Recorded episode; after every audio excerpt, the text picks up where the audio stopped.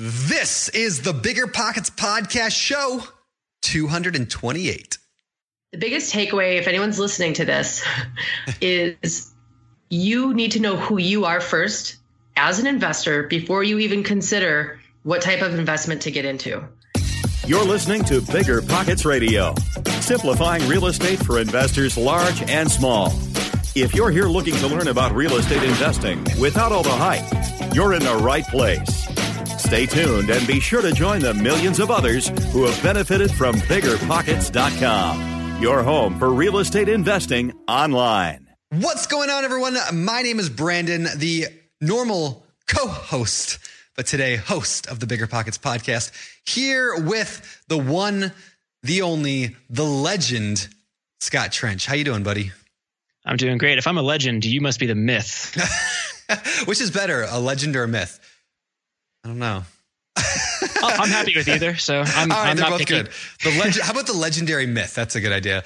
I like I like this. So Scott Trench, who uh, you were a guest here on the Bigger Pockets podcast just a short time ago, what a month ago, and today you are co-hosting the Bigger Pockets podcast. You are climbing the ladder, sir. Meteoric rise. right? Meteoric. you also wrote a book recently, uh, Set for Life, which sold out a bunch of copies, and uh, you know you're like was one of the biggest books in the entire world for for a little while, which was awesome. Yeah, that was that was really cool. Um, thanks to everyone who bought a copy of the book. I hope that uh, it changes your life. There you go. There you go. Very cool. And people can go to biggerpockets.com slash set for life if they want to learn more about that. But uh, now let's talk about you today, Scott. Why are you here today? What are you doing here? I am co-hosting the show. I'm here to learn a little bit more from uh, our guest today about uh, how she built a really cool real estate portfolio, and ask her a bunch of bad questions. you, I thought your questions were pretty good. We, we just got finished recording it. You guys are going to love today's show. We're talking with Megan McCullum, uh, who is a fantastic real estate investor who uh, recently went full time with her real estate, was able to quote unquote retire uh, using the rental property she's got. Uh, she's got some really cool stuff to share. But before we get into that, let's get to today's quick tip. Quick tip. That was really delayed. All right, today's today's quick tip is uh we talk about this at length today in the show, uh, but I wanted to bring it up real quick right now. If you guys are not familiar with Bigger Pockets meetups, in other words, like the unofficial get-togethers where you just grab a bunch of people who are on BP and say, "Hey, let's get together for some coffee, some drinks, some food, some uh, half-price apps at uh, Applebee's." Uh, that's what a Bigger Pockets meetup is. It's nothing official. It's just, "Hey, let's get together and have some fun and talk about real estate." And the networking there is very, very powerful. I want to encourage you guys to go to biggerpockets.com slash events, E V E N T S. And if you don't see an event in your area, then go host an event in your area. Uh, but very, very good at networking happens at those things. And uh, th- I mean, they're not, we're not getting anything out of that as a bigger pockets thing. We're not, they're not charging. It's just, we believe that you will grow when you connect with other investors. So we want to encourage you guys to do that. Yeah, and I've met some incredible uh, investors, mentors, people that are just getting started that that I can help out a little bit at the local meetup here in Denver, hosted by Mr. Anson Young. So definitely Mr. encourage Anson you to. Young, another legendary myth right there. Yeah, um, incredible. Uh, the the amazing Anson Young. The So, ama- Ooh, I like, he'll like that too. Very, very cool. Passive income without the property headache? It's possible. There's a way to invest passively in real estate and get monthly income without any tenants, maintenance, or property management. The Wealthy have been doing this for years, and if you're an accredited or high net worth investor, you too can collect cash flow without the headaches that come from owning rentals. How? By investing in a private real estate fund with PPR Capital Management. PPR's co founder, Dave Van Horn, wrote the book on real estate note investing for BP. But he's not just investing in notes. Dave and his team also have an extensive background in commercial real estate. And with PPR Capital Management, they're strategically investing in both notes and commercial real estate nationwide. With over half a billion dollars in assets under management, PPR has provided individuals with a steady source of truly passive income since 2007 without ever missing a payment. Check them out at investwithppr.com. Again, if you're looking to get monthly passive income from an experienced team with a strong track record, go to investwithppr.com today. You might think you want real estate, but that's not true. What you really want is passive income. With new investors struggling to find deals or get enough money to buy them and veteran landlords tired of the constant tenant phone calls, is there a better alternative? Actually, there is.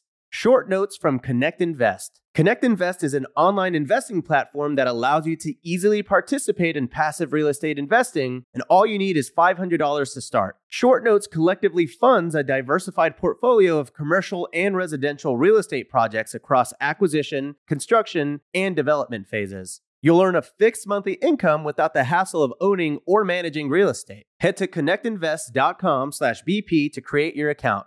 Fund your digital wallet with at least $500. Select from 6, 12, and 24 month short notes with annualized return rates up to 9%. Then sit back and let your monthly returns roll in. Join today by visiting connectinvest.com/bp.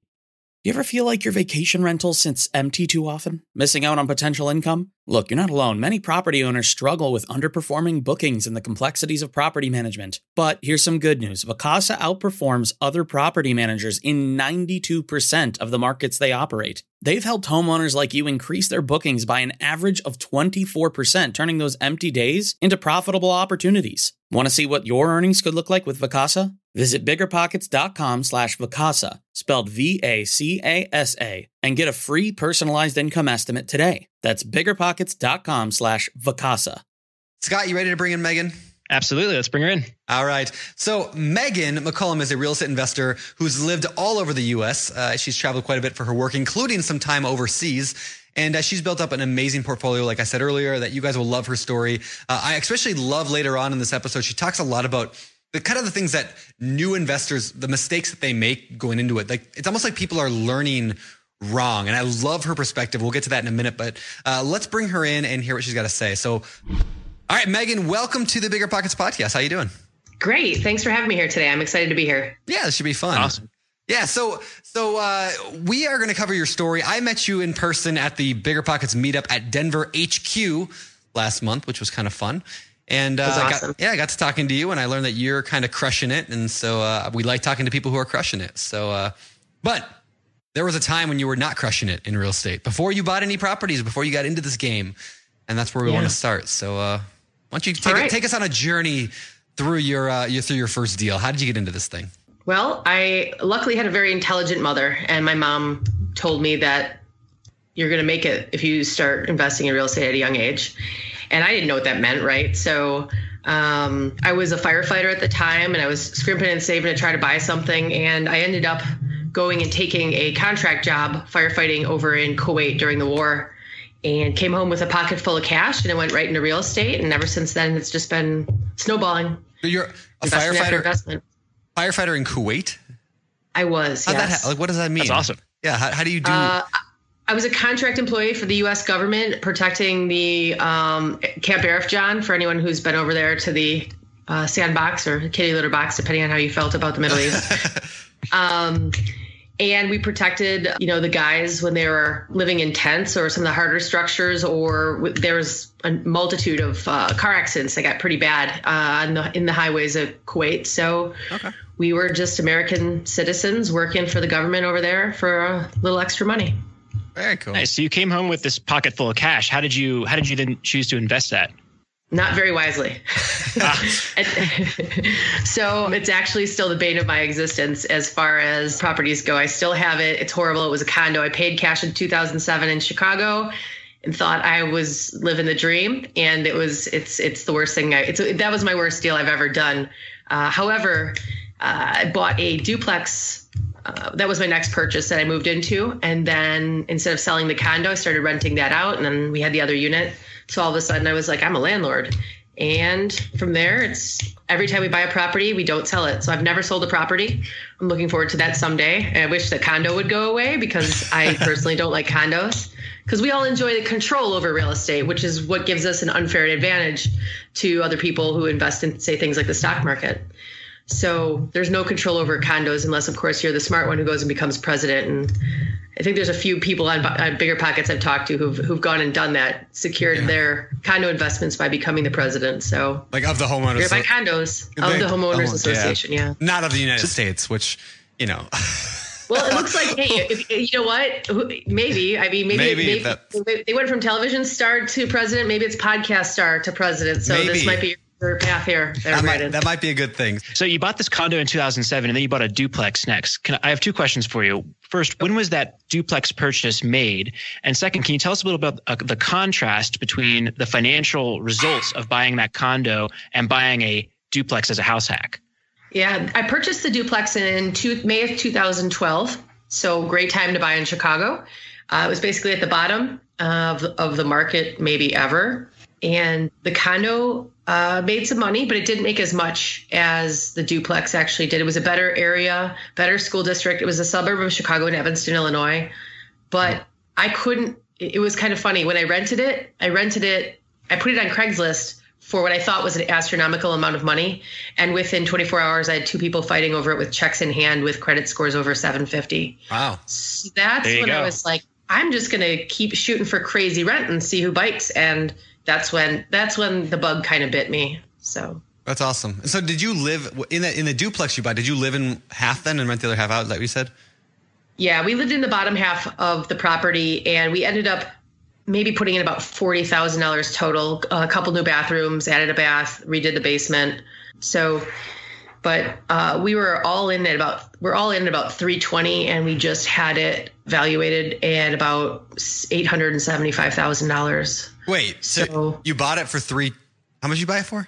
We bought it for 280 and it was a, a Fannie Mae Home Path through the Fannie Mae Home Path program.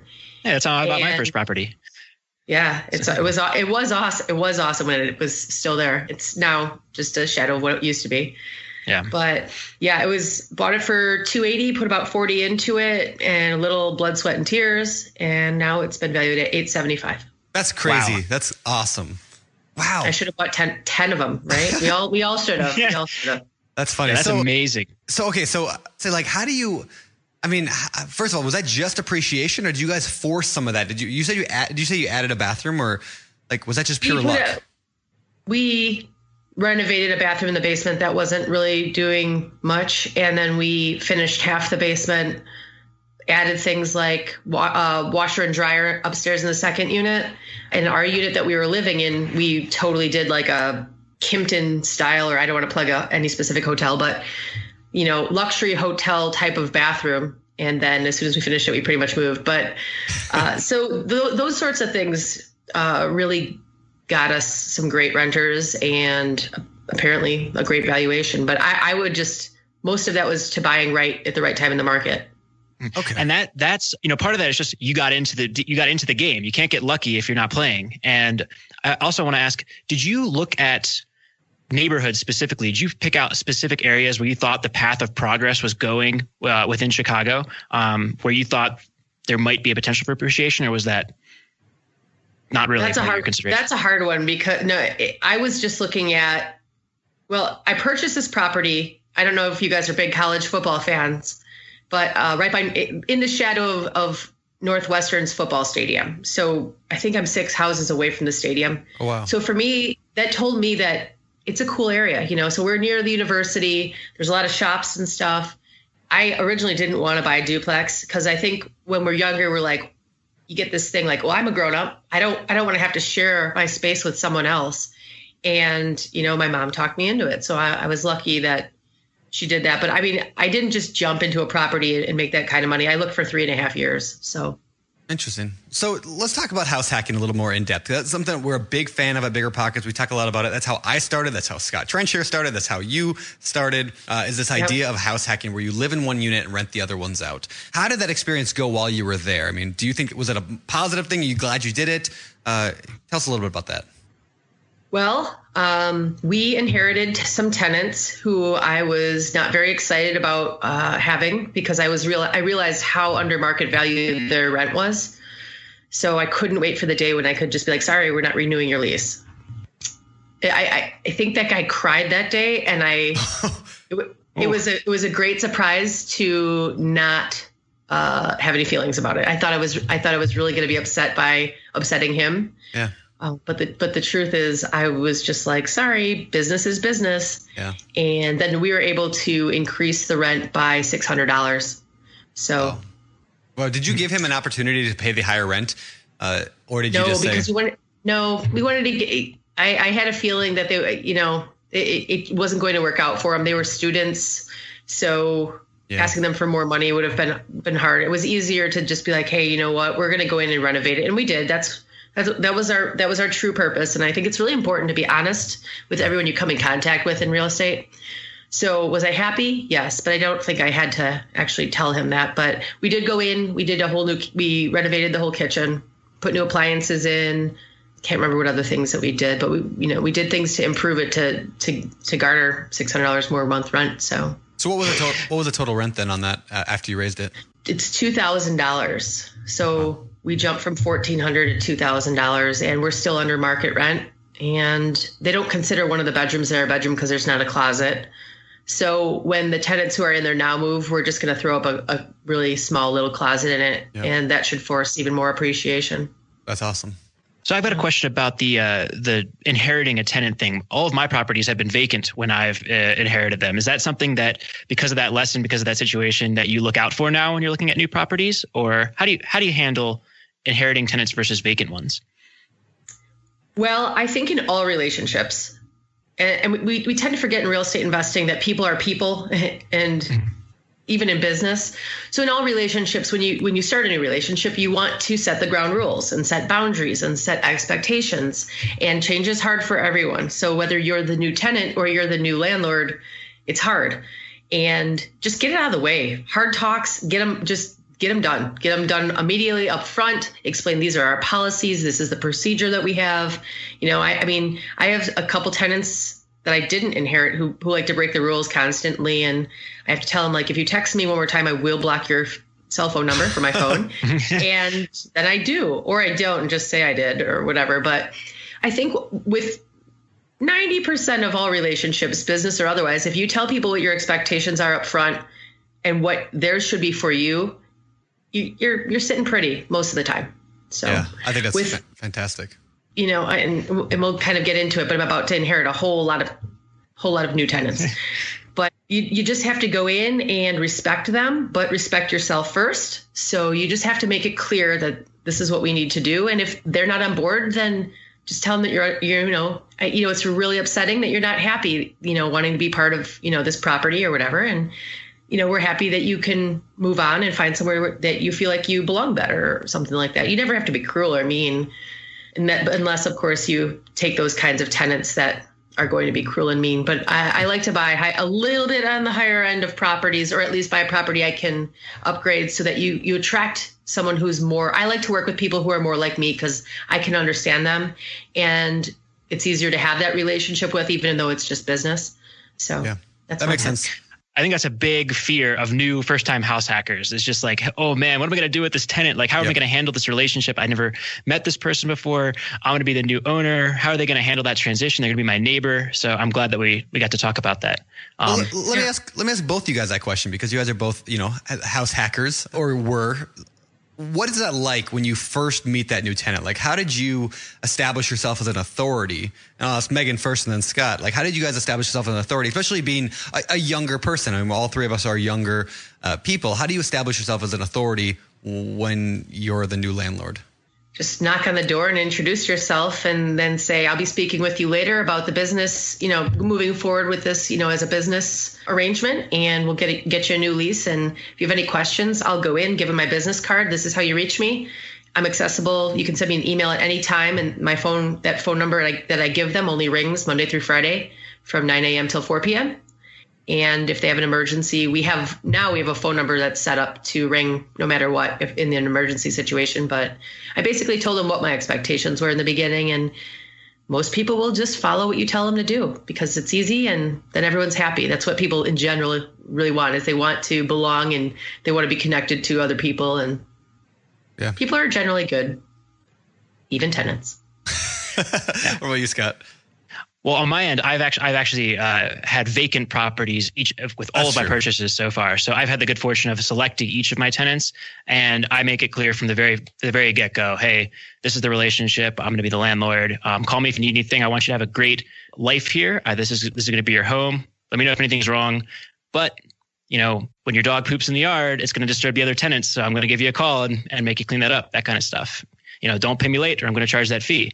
So I think it's just a matter of being firm, like you said. Yeah. Well, and I think you're right. And, and most of us are parents, right? I mean, Scott, I don't, I don't know, buddy. I'll, I'll leave that None there. yet. But all right, none yet.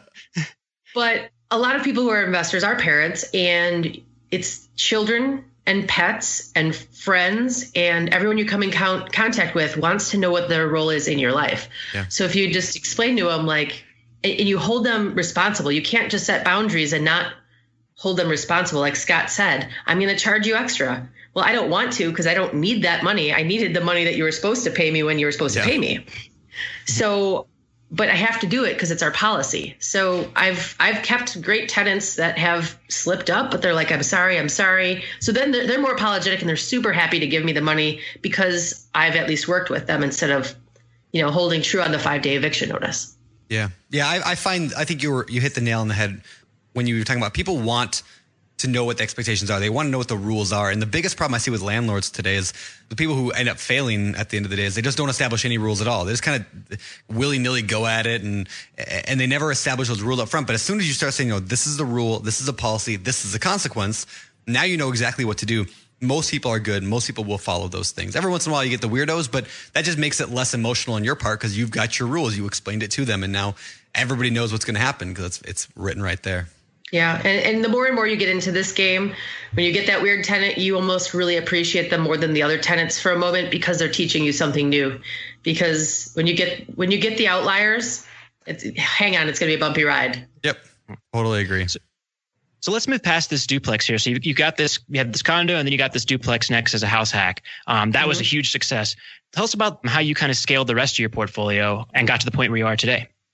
Accidentally. Uh, I worked for the so I worked for the Department of Defense, and in doing so, to move up, you got to move around. That's you know that's basically what people say. So we ended up moving to the East Coast to DC, and we bought a property in College Park, Maryland, and then I took another job. And so we kept the house and I moved and uh, luckily I didn't get a chance to close on the next one before uh, I got fired.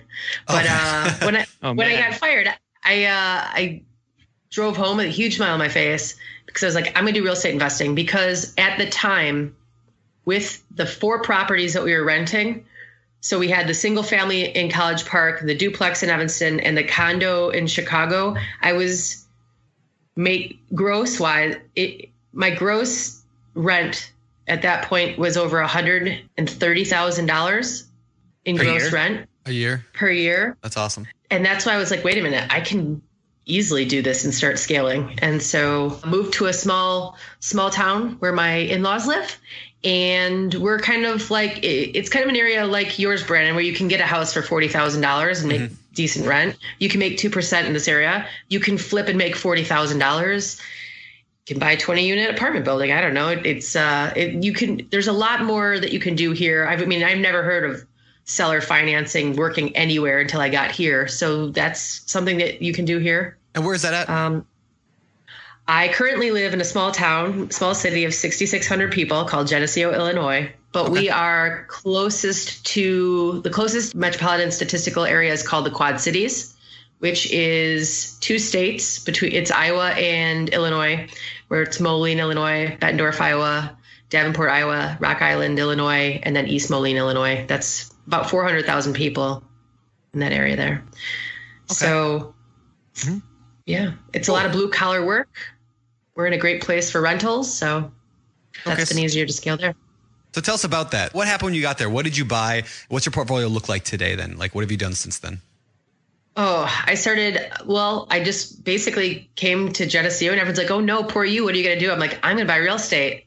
And then all of a sudden, it was like, "Oh, my girlfriend's got a duplex for sale on the other street. You should go talk to her." And I was like, "Well, then I will." And you know, bought a duplex, then bought a house that we BRRRR'd. Then I bought a duplex, then I bought a triplex in Davenport that we BRRRR'd, and then I bought another single family. I just kept buying things and didn't slow down. And then it got to a point where I was like, we really have a lot of units, and I'm not a systems person, which wasn't awesome. So I've invested a lot of money having other people build systems for me. Um, but I was like, if I'm going to have to have these systems, I want to. I want to move up. I want to start buying apartment buildings and get bigger. And so that's where we're at right now. Um, starting to buy smaller apartment buildings and then working my way into syndication of larger deals. So I want to ask you about that because I have, uh, you know, four units, and when I, when you say systems, you know, I I think, eh, I don't know if I need those those systems yet. I only have these these few units, and it's really easy for me to to handle issues that come up, you know, as they come up. Um, at, at what point did you feel like that that the systems really became important to your business and really necessary for you to be able to scale? Well, I think having systems and being a systems person. So I I just I love people who think in systems. I just know it's not me. I'm a big big idea person. I, I was the the happy to be C student who now hire A students to do the work that just doesn't come naturally to me. So mm-hmm.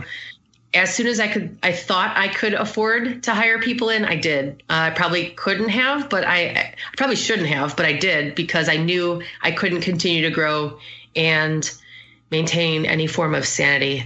So as soon as I started hiring employees to start taking over some of the work so I could focus on finding new deals or pursuing new education in real estate, you, you just got to bring them on one by one. So, you know, you bring in a CPA and he's going to know someone for bookkeeping and they're going to know a good real estate lawyer. And then that guy gets you attached to someone. So as soon as you start bringing in team members, just keep building. I mean, your team is your first system. So you have to build that. But if, if you stink at something, don't do it just there's you know we all gravitate to what we're great at and what we're great at makes us happy so why stink at something and be miserable the whole point of doing this is to achieve a freedom that no one else has so i don't want the freedom to go stink and, and be miserable yeah i could have done that i could have done that anywhere yeah, I agree. I feel like growing up, we're all taught to like, you know, work on your weaknesses. Like, oh, you're not very good at running the mile. Go route, go out and run every you know day until you're good at running the mile, or you know, whatever. Like mm-hmm. in school, they teach you to always work on your weaknesses. But I'm such a much bigger fan of like, what are you really good at? What lights you up? What makes you, uh, you know, just get lost in a moment? Like, do more of that and make other people do the stuff you don't like doing. So, right. You don't yeah. you don't see many people saying like, "Oh, you hate eating fish. Well, you should eat more fish." Yeah. it doesn't make any sense. Like, thank you, but no. I mean, we tend we tend to, there's certain things that we're like, "Oh, I I'm not good at that or I don't like that. I don't want to do it." And you won't, but um, real estate's a very strange place, I think, for people. They feel like there's a magic button or a like a formula that works for everyone. And that's that's my biggest takeaway from investing in real estate even just in this short period of time. I mean i've been doing it for five years but full time for about a year and a half now. The biggest takeaway if anyone's listening to this is you need to know who you are first as an investor before you even consider what type of investment to get into. Now you'll hear, hear people that say oh stay laser focused well, t- you're telling me, who is someone who does not stay laser, laser focused, nor am I good at it, or, or handling details to do that. That doesn't make sense. I'm a multitasker. You know, women typically tend to be multitaskers more so than than men. So, and I find this too with some of my female investor friends. They're a little bit of everywhere, but they get a little bit of everywhere to find out exactly where they they do whatever they're doing best. You know, I, I'm kind of working on an algorithm right now just to kind of eh, to test it because I also like data, so I, I like nerdy things. Um, so I want to test a couple theories I have about in, investors and based on your person like a personality test, what types of properties or investments you should be getting into, because I think it's so important to really listen to yourself. Like, like what is your gut saying? So your your gut's not this random thing that occurs in your life. It's it's your brain just working very quickly, taking all your life experiences, your education, and every other snippet that you can put together of how to make a decision, like in the snap of a finger, you have a gut feeling. But most of us are like, mm, it doesn't feel right, but, and we say but more than we say no. So I no longer like listen to my gut. I completely obey it like it was the boss because it really is it's it's like your most basic brain making really big decisions very quickly and in being uh, you know a firefighter for a majority of my life you have to make decisions that are based off of your gut. And i'm still alive so there's something right with my gut as far as i'm concerned. So i think it's important that people don't just take what everyone else has to say as being valid or fact because what's a, a fact for you is an opinion to me but that's okay because it works for you So everyone needs to find out what it is that they're comfortable with. And I think the best way to do that is through partnerships because I can stink at a lot of stuff. If my partner is really good at it, I can try it out and be like, yeah, you're awesome at this. And I'm glad I'm on board, but this is not my thing. And then go partner with somebody else on something different and be like, yeah, this is my thing.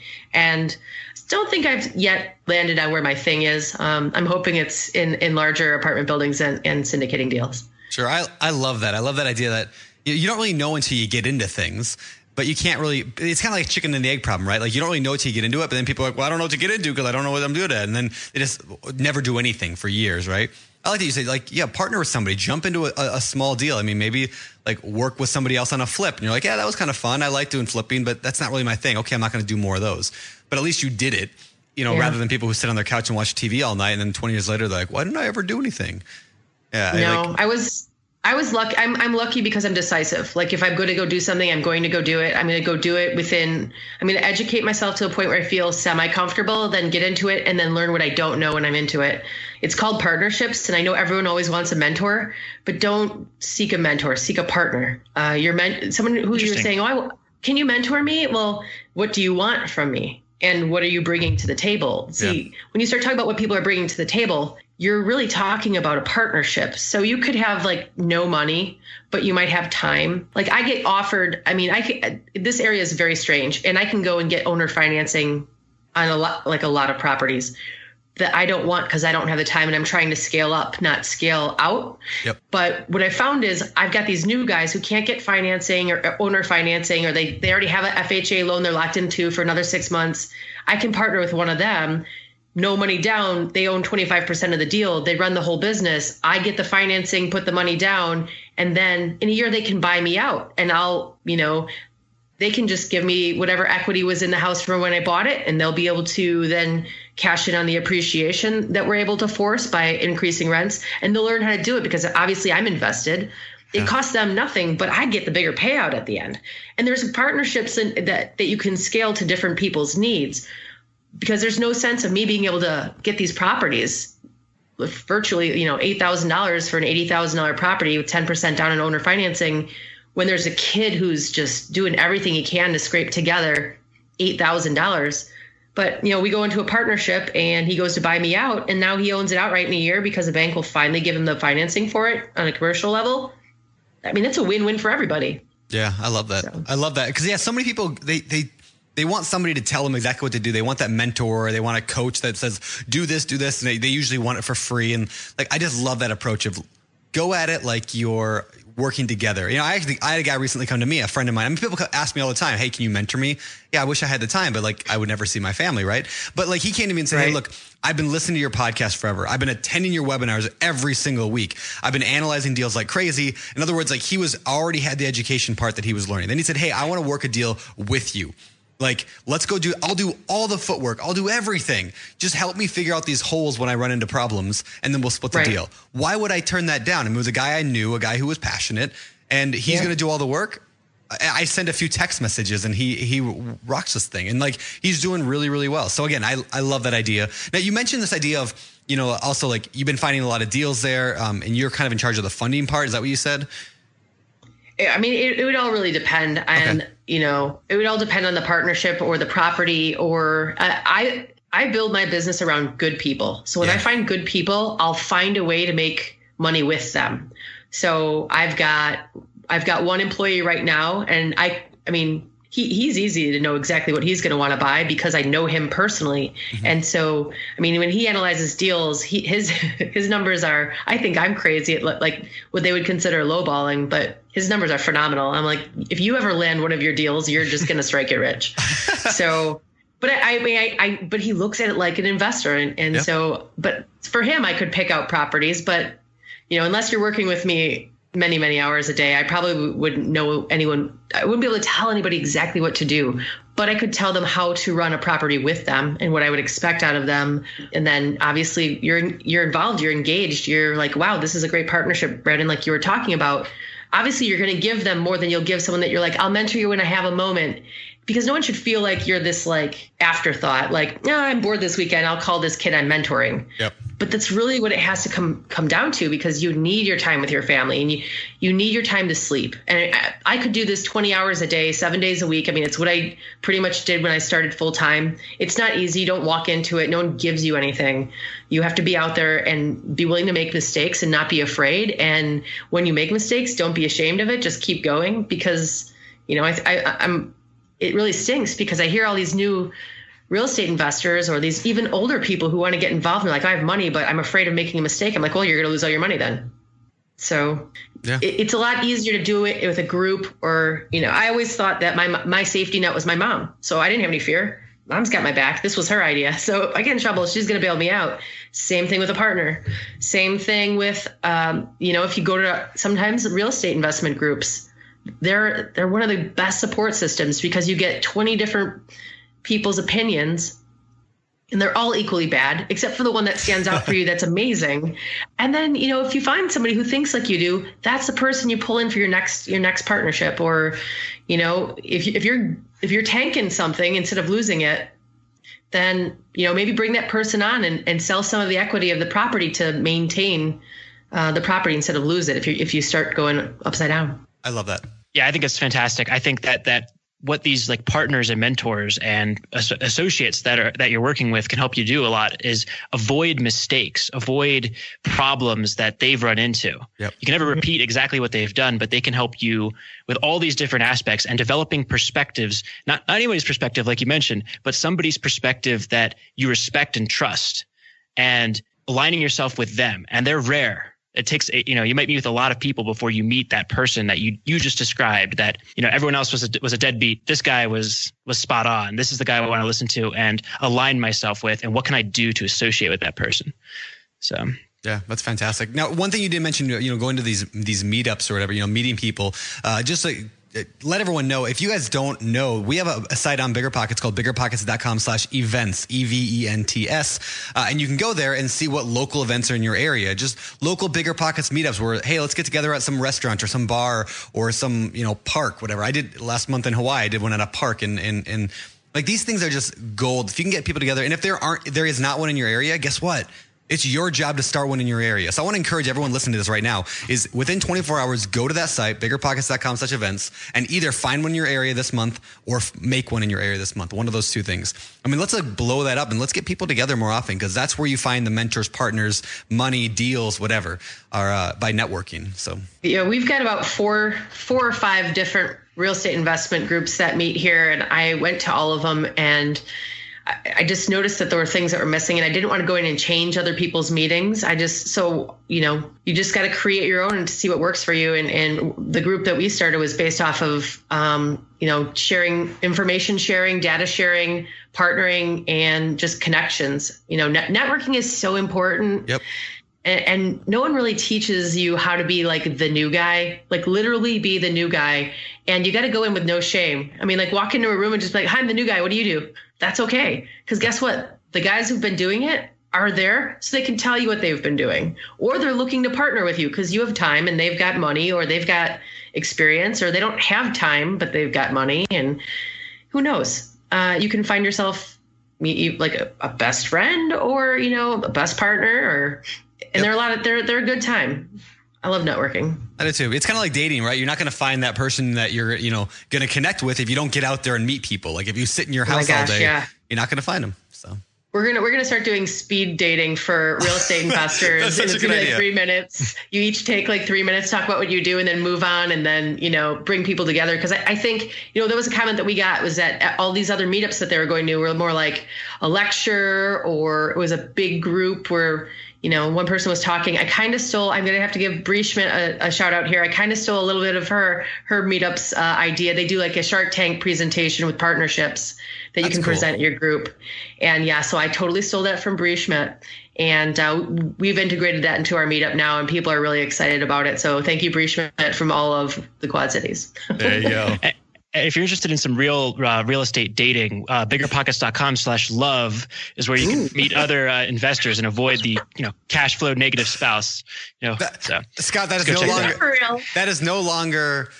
Uh, oh, we took no, it down. I think we took it down. did you start that? Oh, we no. did start. That was our that was our uh, our April first website we made a, that was based on Scott. I mean, Scott basically built this.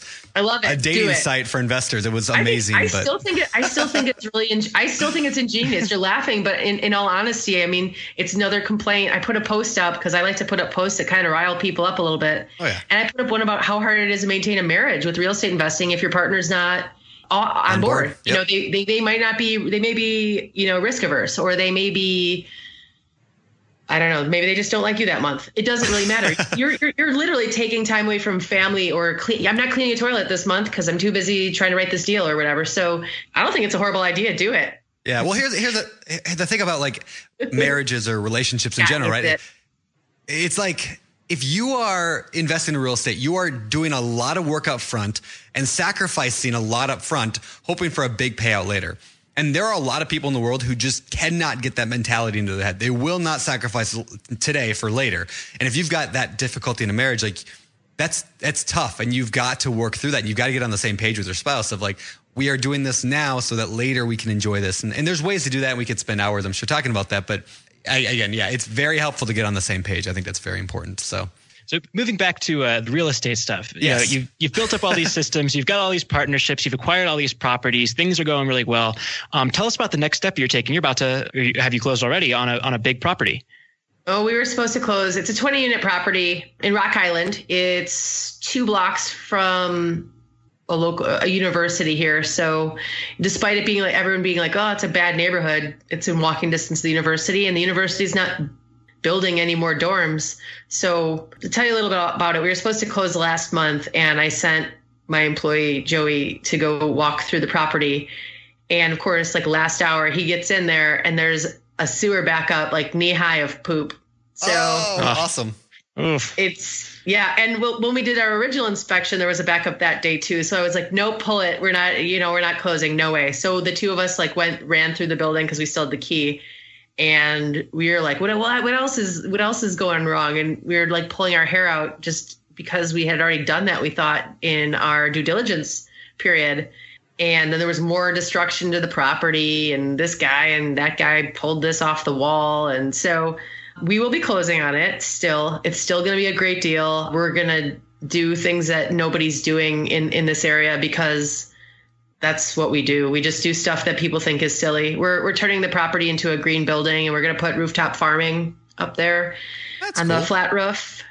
Yeah. Fingers crossed it can still happen. But it ended up appraising the same whether we did a green building or if we just stabilized it. And I'd rather have the fun. I mean, I can put a little bit more money into it and then have this really cool building that I see selling off to the university as dorms in the future. So, um, and the reason I had the gumption to do that is because I did a little data mining, and one of the other investors in one of the groups I was in had a sixplex appraised. So I was like, "Hey, can I get that? Can I get that uh, appraisal of yours?" He's like, "Sure," and sent it to me. It was like 70 pages. I read the whole thing, and I was like, "I'm going to make a killing on this building." So then I took that when the appraiser showed up. I was like, "Hey, based on this huge packet of somebody else's appraisal, which was r- literally right around the corner, I'm like, this is what I see the valuation at." He's like, "Oh, this is really helpful. Thanks." And I got my valuation. So we're looking at making a, a pretty penny on that one. So that's awesome. That's we're gonna awesome. put some. We're gonna put some Airbnb in there. So in case if the, you know, we're gonna put some like Murphy beds in the efficiencies, and we'll keep some mattresses on site and be able to like put together some rentable Airbnb units. And we're putting storage units in the back too to increase income. And that wasn't even a part of the plan during the appraisal process. So we're looking at having a little bit of fun and seeing what we can learn from doing this. Nice. So, it awesome. sounds like you were able to take a crappy deal and make it a pretty good one. So, uh, oh, Scott's so funny. You can't shine a turd. My, we're, we're bedazzling a turd, is what we're really doing. Wow, nice. that's uh, that's amazing. So, so, how did you how did you find this? So how did you come across this property? What where did you uh, what connections did you make, or how did you find it? Well, it was uh, on MLS over a year ago, and I wasn't even thinking about. Well, of course, I was thinking about bigger buildings, but I wasn't. I, I, I there's no way I, I, had the the spine to uh, purchase one at that time, and it was listed uh, quite a bit higher. And you know, my mentor is my real estate agent, and I said, just send me everything every quarter with all of the commercial properties on it And then when it listed, I was like, yeah, throw this number at it. And he, you know, we played the dance back and forth. And every time, you know, you, every time you make an offer, here comes the bank. Oh, we got another offer. No, you didn't. Yep. I wish every time that they said come at your best and highest, I only gave them a dollar more because I probably would still get get those properties. But Yep. you know, you get that little bit of missing out on a great deal. You're like, oh, what's a few more thousand dollars? You know? That is actually funny that like ev- every time I think I've ever bid on a bank repo, I mean, it could be sitting there for six months, right? And then I make Yeah. an offer. Oh, we got we got a lot of offers. We're gonna need your highest and best. So I started offering a little bit less. I've done that a few times. It's like like okay, I'll drop. A? I'll take a thousand. It's worked. It's worked. It- it's it's crazy. Like they, I don't know, it, because the other offer is probably like the real estate agent's like, well, I'll pay fifty grand for that. You know, like a hundred grand off of whatever they're asking. You know, like that way they're technically got a multiple offer. I don't know. It's a joke. Yeah, it's a I've- dance. I've uh, I, I'm my next one that I'm going to do. I'm going to do with that with escalator clause. I've been hearing more Yep, and more I've- about. Yep, Yep, I've I'm gonna- I'm going throw that in Escalation. Escalation, escalation clause. Yeah. around here, uh, nobody. I mean, shoot, I tried wholesaling a deal and it, it failed at the closing because the lawyers couldn't get their stuff to. I don't know what this is. This assignment fee. I don't feel comfortable with this. So, Oh wow. um, this area, trying new things, everyone just goes, "You're crazy. It won't work." And if you if you work hard enough, it does. But I, I'm going to throw that in my next one, and everyone's going to look at me like, you know, I had a third eye or something. But it's okay. An escalation clause, for those who don't know, is like where you say in the in the contract, yo, hey, I'm offering you, you know, a hundred thousand for this property, but if you know, I will go up to a 110 to beat anybody else's offer. So I'll beat anybody else's offer by a thousand up to a 110,000. You know, it. But now the, the the danger of that is you're just telling that you're putting your cards on the table like I will pay 110. So there's a good chance the bank will be like, okay, pay 110. But at least they're having conversations with you about it and not with the other Well, if you- people, right? If you put it in there, that they have to show proof of a legitimate offer coming. Yeah, there you go. So show us a legitimate offer, and then we'll pay five thousand above that, up to one sixty or whatever. You're probably going to pay one sixty anyway. When they said bring your bring me Yep. your best and highest offer. Yep. So yeah, don't people people don't listen to the banks. They're they're they're they're allowed to lie, like you know the police.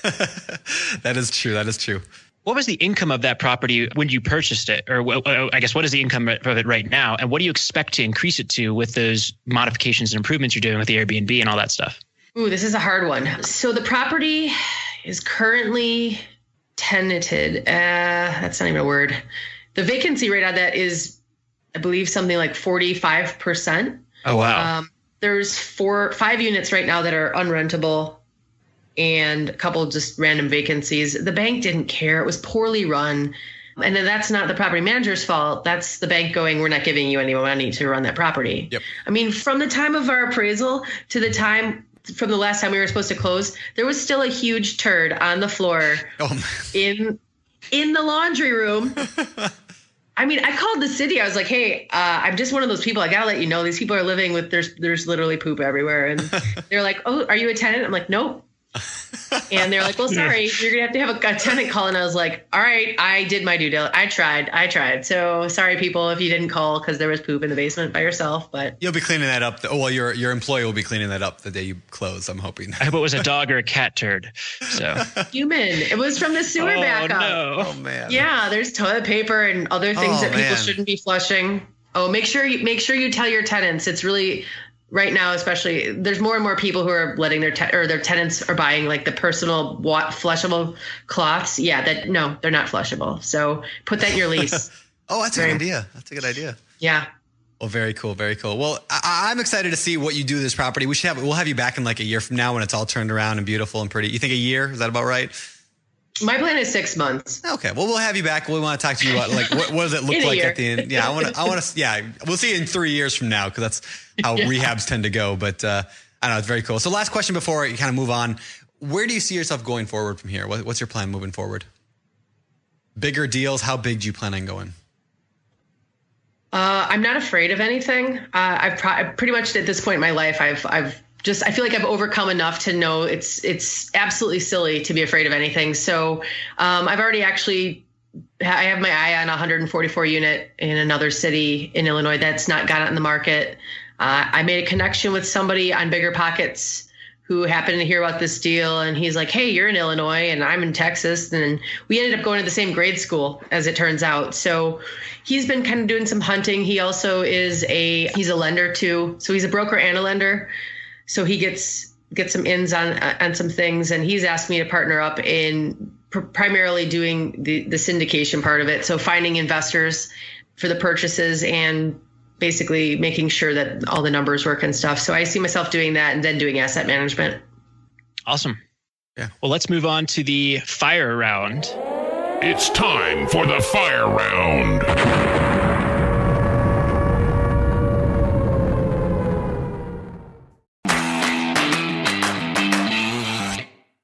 We're always looking for ways to improve, searching for better. But when it comes to hiring, the best way to search for better is by matching with quality candidates. If you need to hire, you need Indeed. Indeed is your matching and hiring platform with over 350 million global monthly visitors, according to Indeed data, and a matching engine that helps you find quality candidates fast. Ditch the busy work. Use Indeed for scheduling, screening, and messaging so you can connect with candidates faster. And Indeed doesn't just help you hire faster. 93% of employers agree Indeed delivers the highest quality matches compared to other job sites, according to a recent Indeed survey. Leveraging over 140 million qualifications and preferences every day, Indeed's matching engine is constantly learning from your preferences, so the more you use Indeed, the better it gets. Join more than 3.5 million businesses worldwide that use Indeed to hire great talent fast. And listeners of the show will get a $75 sponsored job credit to get your jobs more visibility at Indeed.com slash BiggerPockets. Just go to Indeed.com slash BiggerPockets right now and support our show by saying you heard about Indeed on this podcast. Terms and conditions apply.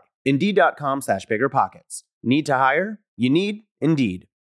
Whether you need to buy or sell, or you're just obsessed with looking at homes for sale, Redfin's got you covered. Redfin updates their listings every two minutes to help you see new homes first. And they give you personalized recommendations based on the homes you like, so you can find a home that's just right for you, whether that's a cabin, a craftsman, or a castle. With the top rated Redfin app, you can favorite homes, share listings with others, and schedule tours even on the same day with a local Redfin agent who can help guide you through the whole home buying process. And if you're looking to sell, Redfin agents have the experience to help you get the best price possible for your home. That's because they sell twice as many homes as other agents. With a listing fee as low as 1%, Redfin's fees are half of what others often charge, which means you'll have more money to put towards what matters most to you, like your next home. In fact, last year, Redfin saved home sellers $127 million.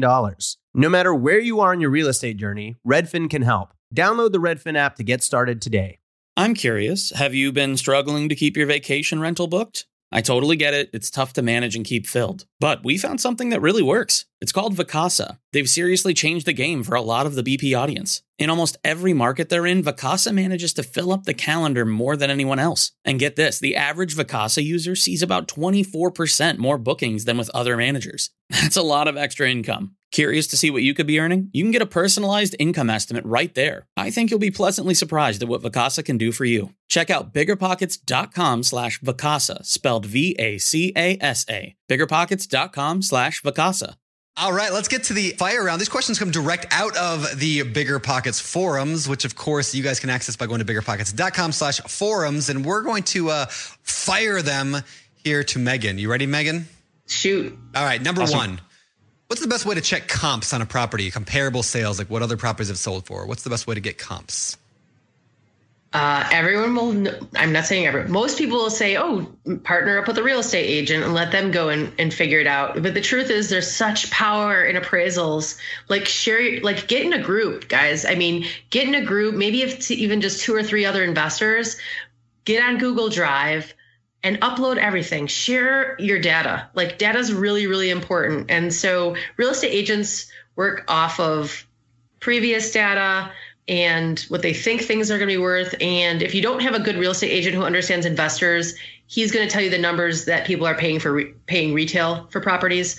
So go and find those other investors who are getting their properties uh, appraised either before or after they they do it. Especially if you got people who work with uh, BRRRRing properties, you'll be able to really garner a lot of great great information. That's what helped me, you know, move forward with the 20 unit building is having you know like that having that data set is really like a loaded gun in going forward and, and making serious big moves I love that tip. I love that. Awesome. So the second question is how long after move-in should I give the tenants to transfer the utilities to their name before they move in before they move in?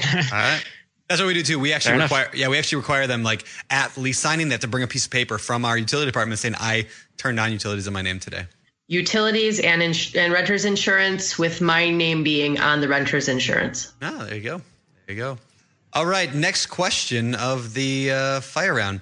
Well, I like this. My tenant did unauthorized maintenance on my water heater or their water heater, and they destroyed it. do I bill the tenant for that? And if so, how do I do that? Yes, it, it should be in your lease, you guys. Like check out other people's leases. Again, more info sharing stuff. You you can you can. A lot of people in BP will send you like leases that they have that are pretty solid. Brandon, you have like a book out that might have some information about Might have leases. so all this stuff should be in your lease. I mean, and the more you talk to other people, and the more you network, and the more you read and educate yourself, it everything should be in your lease. So it should say that you're not allowed. Your your tenants aren't allowed to make any updates to your property. And how you build them? Well, you're gonna have to go and sit down and have a hard talk. And trust me, they'll be much happier obliging but in paying that bill than they will for the lawsuit that comes in small claims court for the damages. Mm-hmm. Yeah. You know, one, one thing that we've done a few times that's worked okay is when a tenant's done something really like stupid that costs a lot of money and we have to build them. Like, for example, they broke a window or whatever. A lot of times tenants just don't have that money. They're like, I don't have a thousand bucks to do it. So what we've done is we said, well, how about we just work out this deal? We'll just raise your rent 75 bucks a month for the next 12 months and that will cover the window. And then they're almost always okay with that because tenants tend to think in terms of monthly bills and payments where you know we think more i think investors think more in terms of big picture but yeah they're like okay i can afford 75 bucks a month. And so you can uh, I, that's just something i've done that's worked out pretty well and makes them not so scared and like yeah fearful right? Because like all of a sudden they, they know that It's they screwed fear. up. Yeah they know they Yeah. screwed up and now they don't know where they're going to get the money for it and how they're going to come up with a thousand bucks and so then their fear turns into well it was it was a bad water heater anyway. It was probably broke anyway. I didn't touch it. What i didn't do it. Scott did it. Yeah.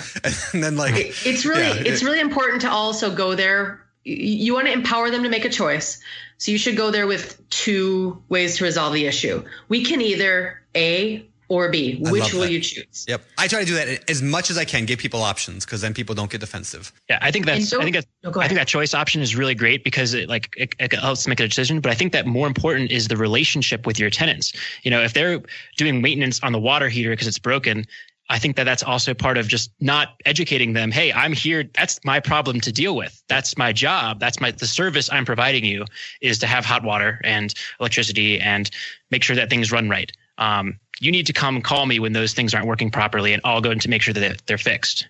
So. right i mean it should i mean in my lease it even tells them what temperature they're allowed to have the hot water heater up to because if i do that and they acknowledge it then their their kid burns their hand because they cranked it up because they wanted to fill a i don't know tub three times over with hot water i don't know what they do sometimes but yeah you, you got to spell it all out for them and then you got to hold people accountable once you've set those those those rules All right. All right. So the last question here is Hey, I keep on. getting out. Real, real quick, sorry. I, I, I, I reread this question and it's a, a little more complicated. I want to go back to this. I just read that the water heater, I missed this the first time. The water heater is 14 years old. Now, do you Oh. still build the tenant? They did destroy it, but it is an old water heater way past its life. Now, what do you do? you buy them a new water heater, but you might have them pay for part of it. So that way it's a win win for both of you. And they've learned their lesson for breaking the rules that you had set forth from the beginning of the relationship. All right, I like it. Or you just have really good tenants who don't do silly things like that because they know better, Brandon. I know you don't have like, you don't, you might not have like the, the best tenants out there, but I always seek out in every class of property, you can find the best tenants. And if it means letting a property go vacant a month or two, you shouldn't be so hungry that you can't make a good choice. And uh, people always laugh at me because like we have everything. Like I don't collect rent, right? So that's one of the things is we've automated as much as possible. So all of our rents come automatically drawn from their bank account to mine. And when you have tenants who agree to your policies, you have to like they have to do what you know what they've agreed to in the beginning. So. But, you, but yes, they know they shouldn't be touching that hot water heat unless they're a plumber. And if they are and they messed it up, then maybe you, that's a whole different thing. But. All right, good answer. All right, sorry, Scott. Now you can ask the final. All right. Last question, attempt two.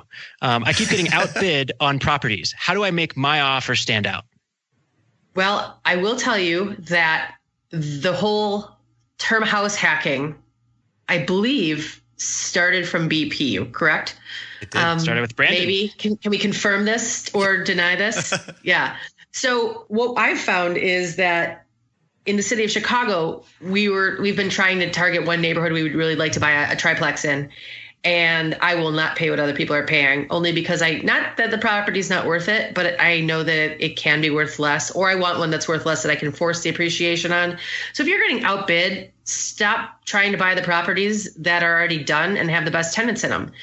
You know, take a step back and, and really look at what your strength is. If your strength isn't forcing appreciation, maybe you need to be in a different neighborhood. If you want to buy, you know, turnkey ready properties, you're probably trying you're, you're trying in the wrong neighborhood. It's like when you go to listen to the radio, if you hate the DJ, it's okay. Turn the station. He's not talking to you. You're not his target audience. So maybe you've mismatched your goals with what you should be doing versus what you think you should be doing.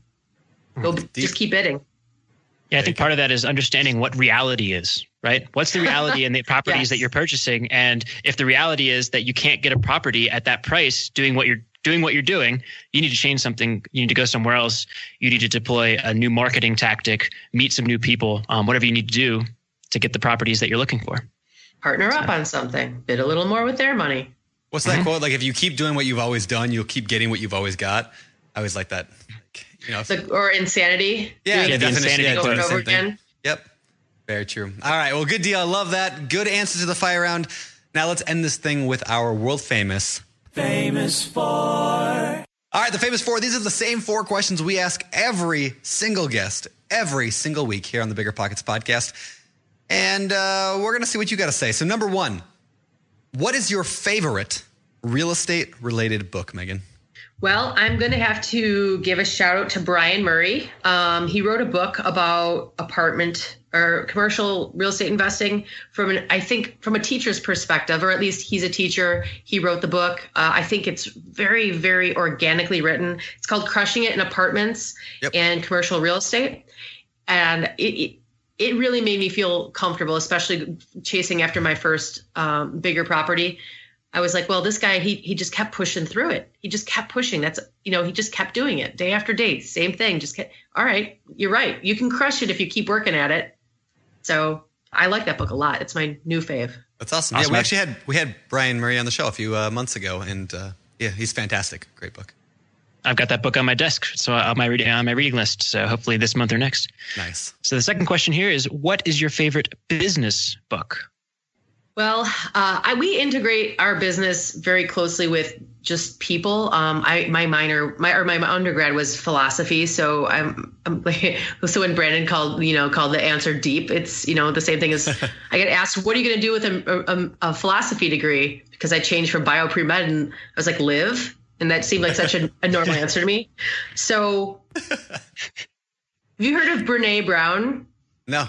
No, I have not. Okay, it's because she hasn't written a business book that relates to this, but she wrote a book called The Gifts of Imperfection, where she talks about a number of, I'm not going to throw the whole book away at you, but she basically talks about scarcity and fear. And, and I think this is one of the, uh, the number one problems that investors have in real estate, whether you're new or you've been doing it a while, you're afraid to, to look at what you're not doing. And we're all just, you know, if you're afraid of something, it's going to really just take so much out of you that you're never going to get to it like that that top place where you know where you're going. I mean, like Olympians don't fear losing; they fear not achieving at their highest peak. We need to kind of think like that. So she really touches on such amazing topics, and from every and it, it'll help everything from your real estate investing to how you deal with your children. Uh, it's a great book. So I'm going to call it a business book. All right. Awesome. So what do you what do you do for fun? What do you do when you're not investing in real estate? What are some of your Um, hobbies? All fun. It has to do with it, real estate because I love traveling. So I buy properties as you know as far away from each other as I can. So I have a reason to travel. I engage with a lot of. I love networking. So I love spending time with other real estate agents, seeing what people are doing in different parts of the country. So I'll go and meet up with different real estate agents. I mean, I just drove to Chicago the other day to meet up with, with a guy from Alaska. I was in Milwaukee the other weekend. That's like three hours away, four hours away. And I'll, you know, I've, I've been invited down to Memphis to go see what's going on in Memphis and then have some barbecue. And I might go this month. So I, I like to travel. I also like CrossFit, yoga, my kids, you know, things. Very cool. Very cool. That's good. You, you good. You named your kids last. Well, I mean, they're like obvious. They, I the mean, I, I take them to go. I, I take my. I have a three year old daughter, and I take her to go see property. She's like, "Oh, we're gonna go see your workhouse." I'm like, "Yeah, let's go see the workhouse, and then we'll get ice cream." So she loves coming to work with me, and playing with tools awesome. and getting into trouble. There's That's always awesome. ice cream. I really look forward to teaching my little girl like about real estate. Like I want to like take her for drives and get ice cream and go look at properties. Like I, I so look forward to that. So anyway, number four of the famous four. Last question. What do you believe sets apart successful real estate investors from all those who give up, they fail, or they just never get started? I, I think it's having this a scarcity mentality. And so again, I'm going to refer back to Brene Brown's book. But the scarcity mentality, it, it'll just eat you. It- it- and if you don't have that that safety net, like I had with my mom as a, my partner when I started out, I now have with other partners in real estate, or I, if I have with my real estate group. I mean, if I get into a, you know, if I get a property under contract and I I can't deliver on it, or my money gets tied up because of one thing or another, I've got like five people waiting to cherry pick that right off my hands, and they'll give me a few thousand dollars for a good lead. So the more you cooperate and work together and partner and share, the more you're going to do because you're you're not afraid of anything. So get connected. Love it. Otherwise, if you Great. if you try to do it by yourself, you're you just no one no one does great by themselves. I mean, that's why team sports are so big. It's not everyone's not a boxer, you know. You So what they say, if you want to go fast, do it yourself. If you want to go far, build a team, right? I, I butchered that quote, but Deep, that's Scott Trench. Deep. Works works. It's very deep. This is a very deep podcast. Very deep. All right, Scott. Final Well, thank you, question. I'll give it to you, Scott. Well, thanks for coming on the show here. Um, where can people find out more about you if they're looking to connect? Yeah, feel free to reach out. I'll give you my email address. It's Meghan, M E G H A N, at McCullumHoldings.com. Uh, we also have a website that you can come and check us out on. It is under construction. We're growing and doing crazy things all the time. So that's uh, www.mccullumre.com. And I'm on Bigger Pockets. And I don't know, however else you can track me down, go right ahead. All right. All right. Good Awesome. deal. Well, this was awesome. So, Meghan, thank you so much for being here today. I loved hearing more about your story because I only knew a little bit of it. So, I know a lot more about you now. So, Yeah, thanks for having me. This was when I first started, when I first went uh, full time in real estate. My first goal was I'm going to be on a Bigger Pockets podcast. that's so awesome. I didn't know that. year and a half. It took me a year and a half, not a year, but you know, shoot, I'll take it. Well, there you go. Well, I think I think it was great. I have one actually question. Um, maybe we can throw this in. I don't know, but Sure. So you you that duplex you crushed it. You made hundreds of thousands of dollars through appreciation over the last few years. Um, Mm-hmm. Are you planning to redeploy that equity in some way, or are you kind of are you gonna are you kind of happy to let it sit and enjoy the increased rent and great cash flow that you probably are, are getting because of that growth? Um, that property, the rent is five thousand two hundred dollars a month for both units combined. And if you take the valuation of what you know, I'm being told it's worth now at eight seventy five, fifty two hundred dollars doesn't really excite me. Mhm. So I've been tossing around with, you know, do I think the market's headed for a correction? Yes. When? I don't know. But I would rather capitalize on some of that equity. So I'm going to see if one of my tenants wants to buy the property outright. Um, I've been offered pretty much on every property we have. The tenants have always tried to buy them.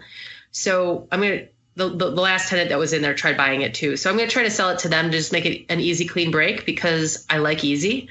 But if not, then I'm going to refinance that, uh, refinance out and uh, basically kill my cash flow on that property. But that would only be to be going into like 140 plus unit or something like that. So, oh, I, I tell you know I always tell people if you can if you can capture appreciation, do it. Like, but don't go and buy a Tesla because you got a hundred thousand dollars worth of appreciation out of a building. I mean, I love a Tesla. Everyone loves a Tesla. So, but it, it's just a silly thing to do. If you're going to recapture it, have a plan. You should have like multiple ex- exit strategies on all your properties, and then pull the trigger on the one that makes sense when you need it. Yeah, love give it. yourself some good problems, right? Right.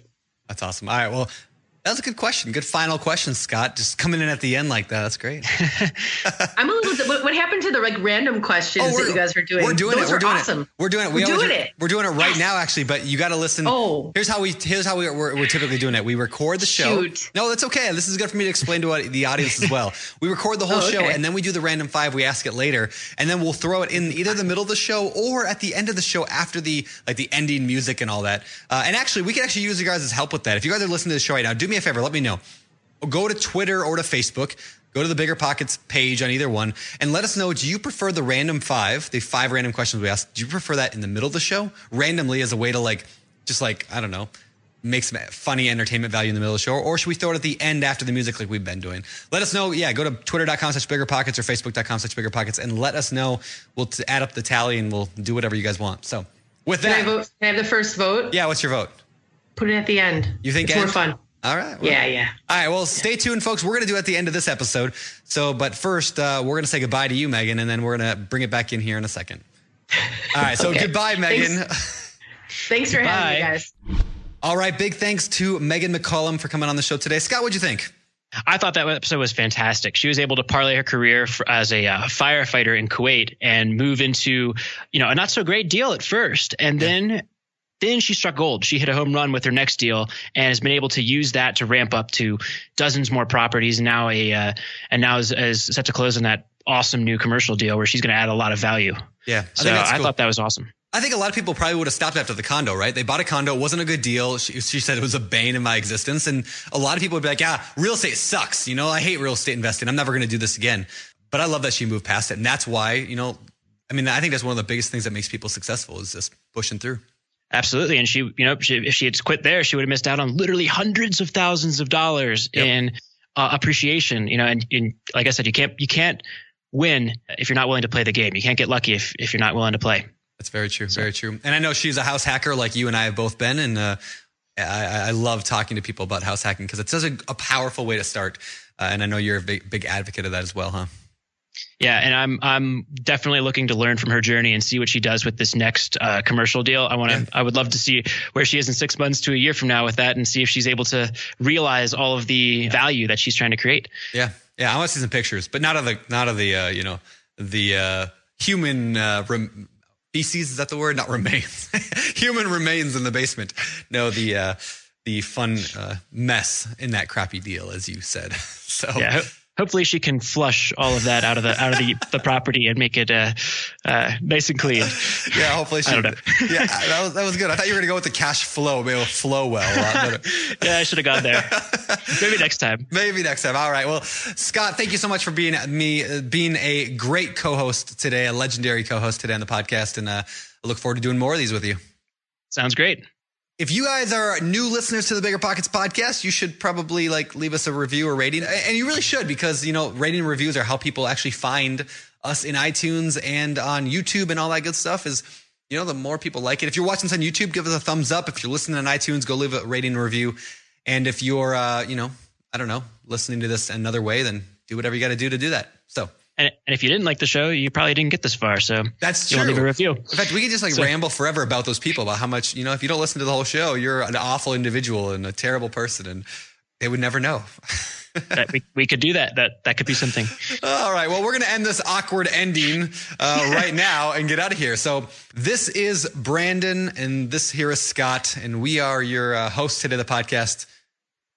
Until next time, this is Brandon Turner signing off. You're listening to Bigger Pockets Radio, simplifying real estate for investors large and small. If you're here looking to learn about real estate investing without all the hype, you're in the right place. Be sure to join the millions of others who have benefited from biggerpockets.com, your home for real estate investing online. It's time for. It's time for. It's time for. The Random Five. All right, as promised, here's the hidden feature of the show, which Meghan, you ruined the hidden feature of the show. Just kidding. But you, you know, Surprise. surprise. Here's Waldo. Here's Waldo. Yeah. We are going to ask you the random five. These are five random questions about you to get to know you a little bit better and to, you know, have some fun. Number one. Mm. Uh, what is your dream retirement? I like that question. Dream retirement. I want to own a large apartment complex in every city that I've ever wanted to live in. Ooh, I like that. And then I can write off all my travel, make friends everywhere I go, never have to stay any one place too long, have freedom to go everywhere. And that includes Belize. So Ooh, Belize. Belize better get building. Yes, I love Belize. I love Belize. Better Belize. Belize it. It's Oh, unbelievable. man, that's worse than my. Yeah. All right, moving on. Uh, on what TV game show would you like to appear? I'd have to say Family Feud because uh, I think it's always it's always more fun to share. So I think having my family along for the ride would would be a hoot. And yes, I said hoot. Hoot. All right. Speaking of talking and saying hoot, what is something you feel too young to be able to do? like say hoot. Hoot. Yeah. What are you? Um, what are you too young to do? retire, but I did it. So ta-da, that's like what we were trying to do, right? I guess that's it. I, I don't I don't see I'm gonna die at some point, right? So who cares how old I am when I die? So I'm just I never really grew up. I don't know. I don't think age really limits me. I'm not afraid to get out on the dance floor. I'm not afraid to be a dork. I do it on purpose just so that every day is a little bit more memorable. If you do something out, you know, a little bit out crazy or outlandish every day, it's you grow old slower. All right, I like it. Awesome. So if you had to choose one, would you rather be blind or deaf? Hmm, that's a tough one. Um, probably deaf. I mean, I like music, but you can still feel it, I guess. And uh, I like talking. It'd probably make me a better listener. I, I don't know. So. Good answer. All right. Yeah. Nice. La- last question of the random five.